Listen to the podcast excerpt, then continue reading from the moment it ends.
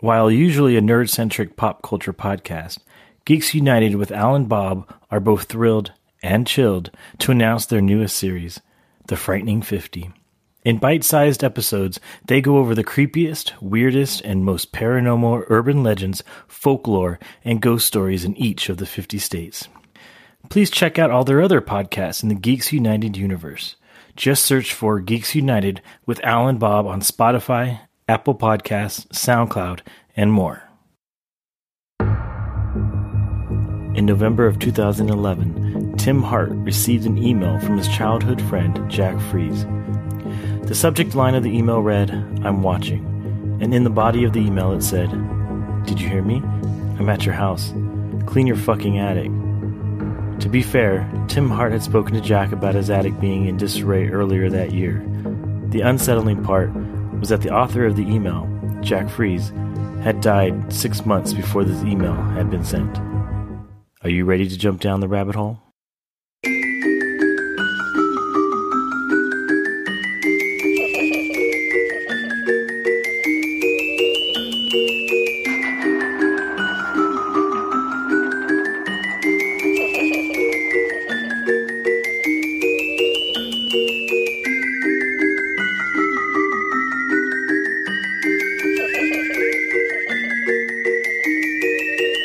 Tim Hart admitted to the BBC in, in, an interview that he turned ghost white when he first read the email. And who could blame him? I think all of us would be taken aback at receiving an email from a close friend months after he had died. In this episode of Clouded, we will try and answer three questions. Number one, were there any more emails sent from Jack's email account? Number two, what are some plausible explanations? Number three, were these emails sent from beyond the grave?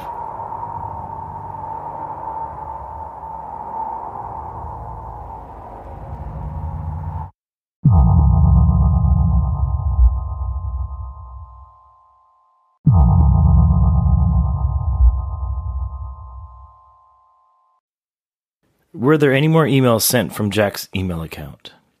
Jack Fries died of a heart arrhythmia in June 2011. As mentioned earlier in the podcast, in November of that same year, Jack's childhood friend, Tim Hart, received an email from his now deceased friend. But he wasn't the only one. Jack's cousin, Jimmy McGraw, also received a chilling email from the same account. And this one is even harder to explain. It read, quote, Hey Jim, how you doing? I knew you were going to break your ankle. Tried to warn you. Gotta be careful. End of quote. McGraw suffered a broken ankle after Jack had already passed.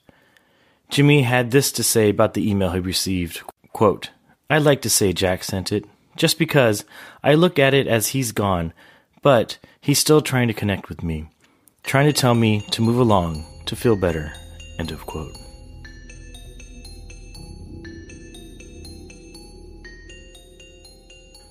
What are some plausible explanations? One possible answer is that Jack used a service called Dead Man's Switch. This service allows anyone to send emails out to pre selected recipients after they pass away. Here is how the creators of Dead Man's Switch describe how the service works. You write a few emails and choose the recipients. These emails are stored privately until they're sent. Your switch will email you every so often asking you to show that you are fine by clicking a link. If something were to happen to you, your switch would then send the emails you wrote to the recipients you specified. Sort of an electronic will, one could say. The problem with this explanation is that the second email sent to Jimmy talks about an event that occurred after Jack's passing.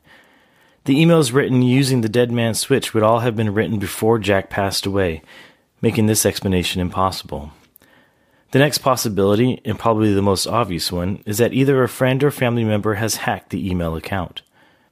But to this date, Jack's family members and friends have said that nobody knows the password to get into the email, and that there have been no other signs that show it has been hacked. That, by no means, shows that this isn't an inside job.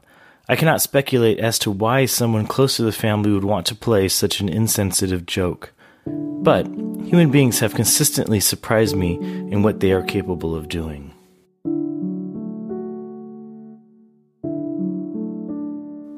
Were these emails sent from beyond the grave? The first email sent to Tim Hart seemed innocuous enough.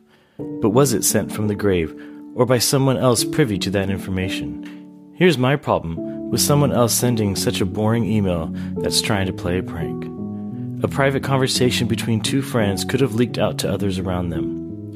But such a mundane comment, I think, would be hard pressed to pass along to someone else afterwards. It's just not something most people would come up. It's just not something that most people would bring up in a conversation outside of the person they initially talked to. The second email is in a whole other category. Does this mean that the emails were sent from Jack as a way of communicating with those he left behind? I don't believe so, but I also haven't completely ruled it out. Tim also revealed that he had replied to the email he received from Jack, but to this day, he has never got an answer back.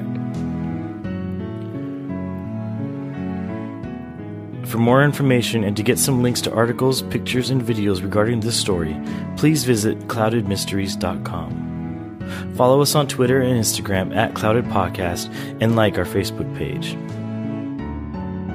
Please visit our sponsor, Strideline, who I promise make the most comfortable socks on earth. Visit them at strideline.com. That's S T R I D E L I N E.com and use the code CLOUDED for 10% off your purchase. Lastly, please give us a review wherever you listen to podcasts. It really does help get the show in front of more listeners. My name is Victor, and this has been another episode of Clouded, where internet meets mystery.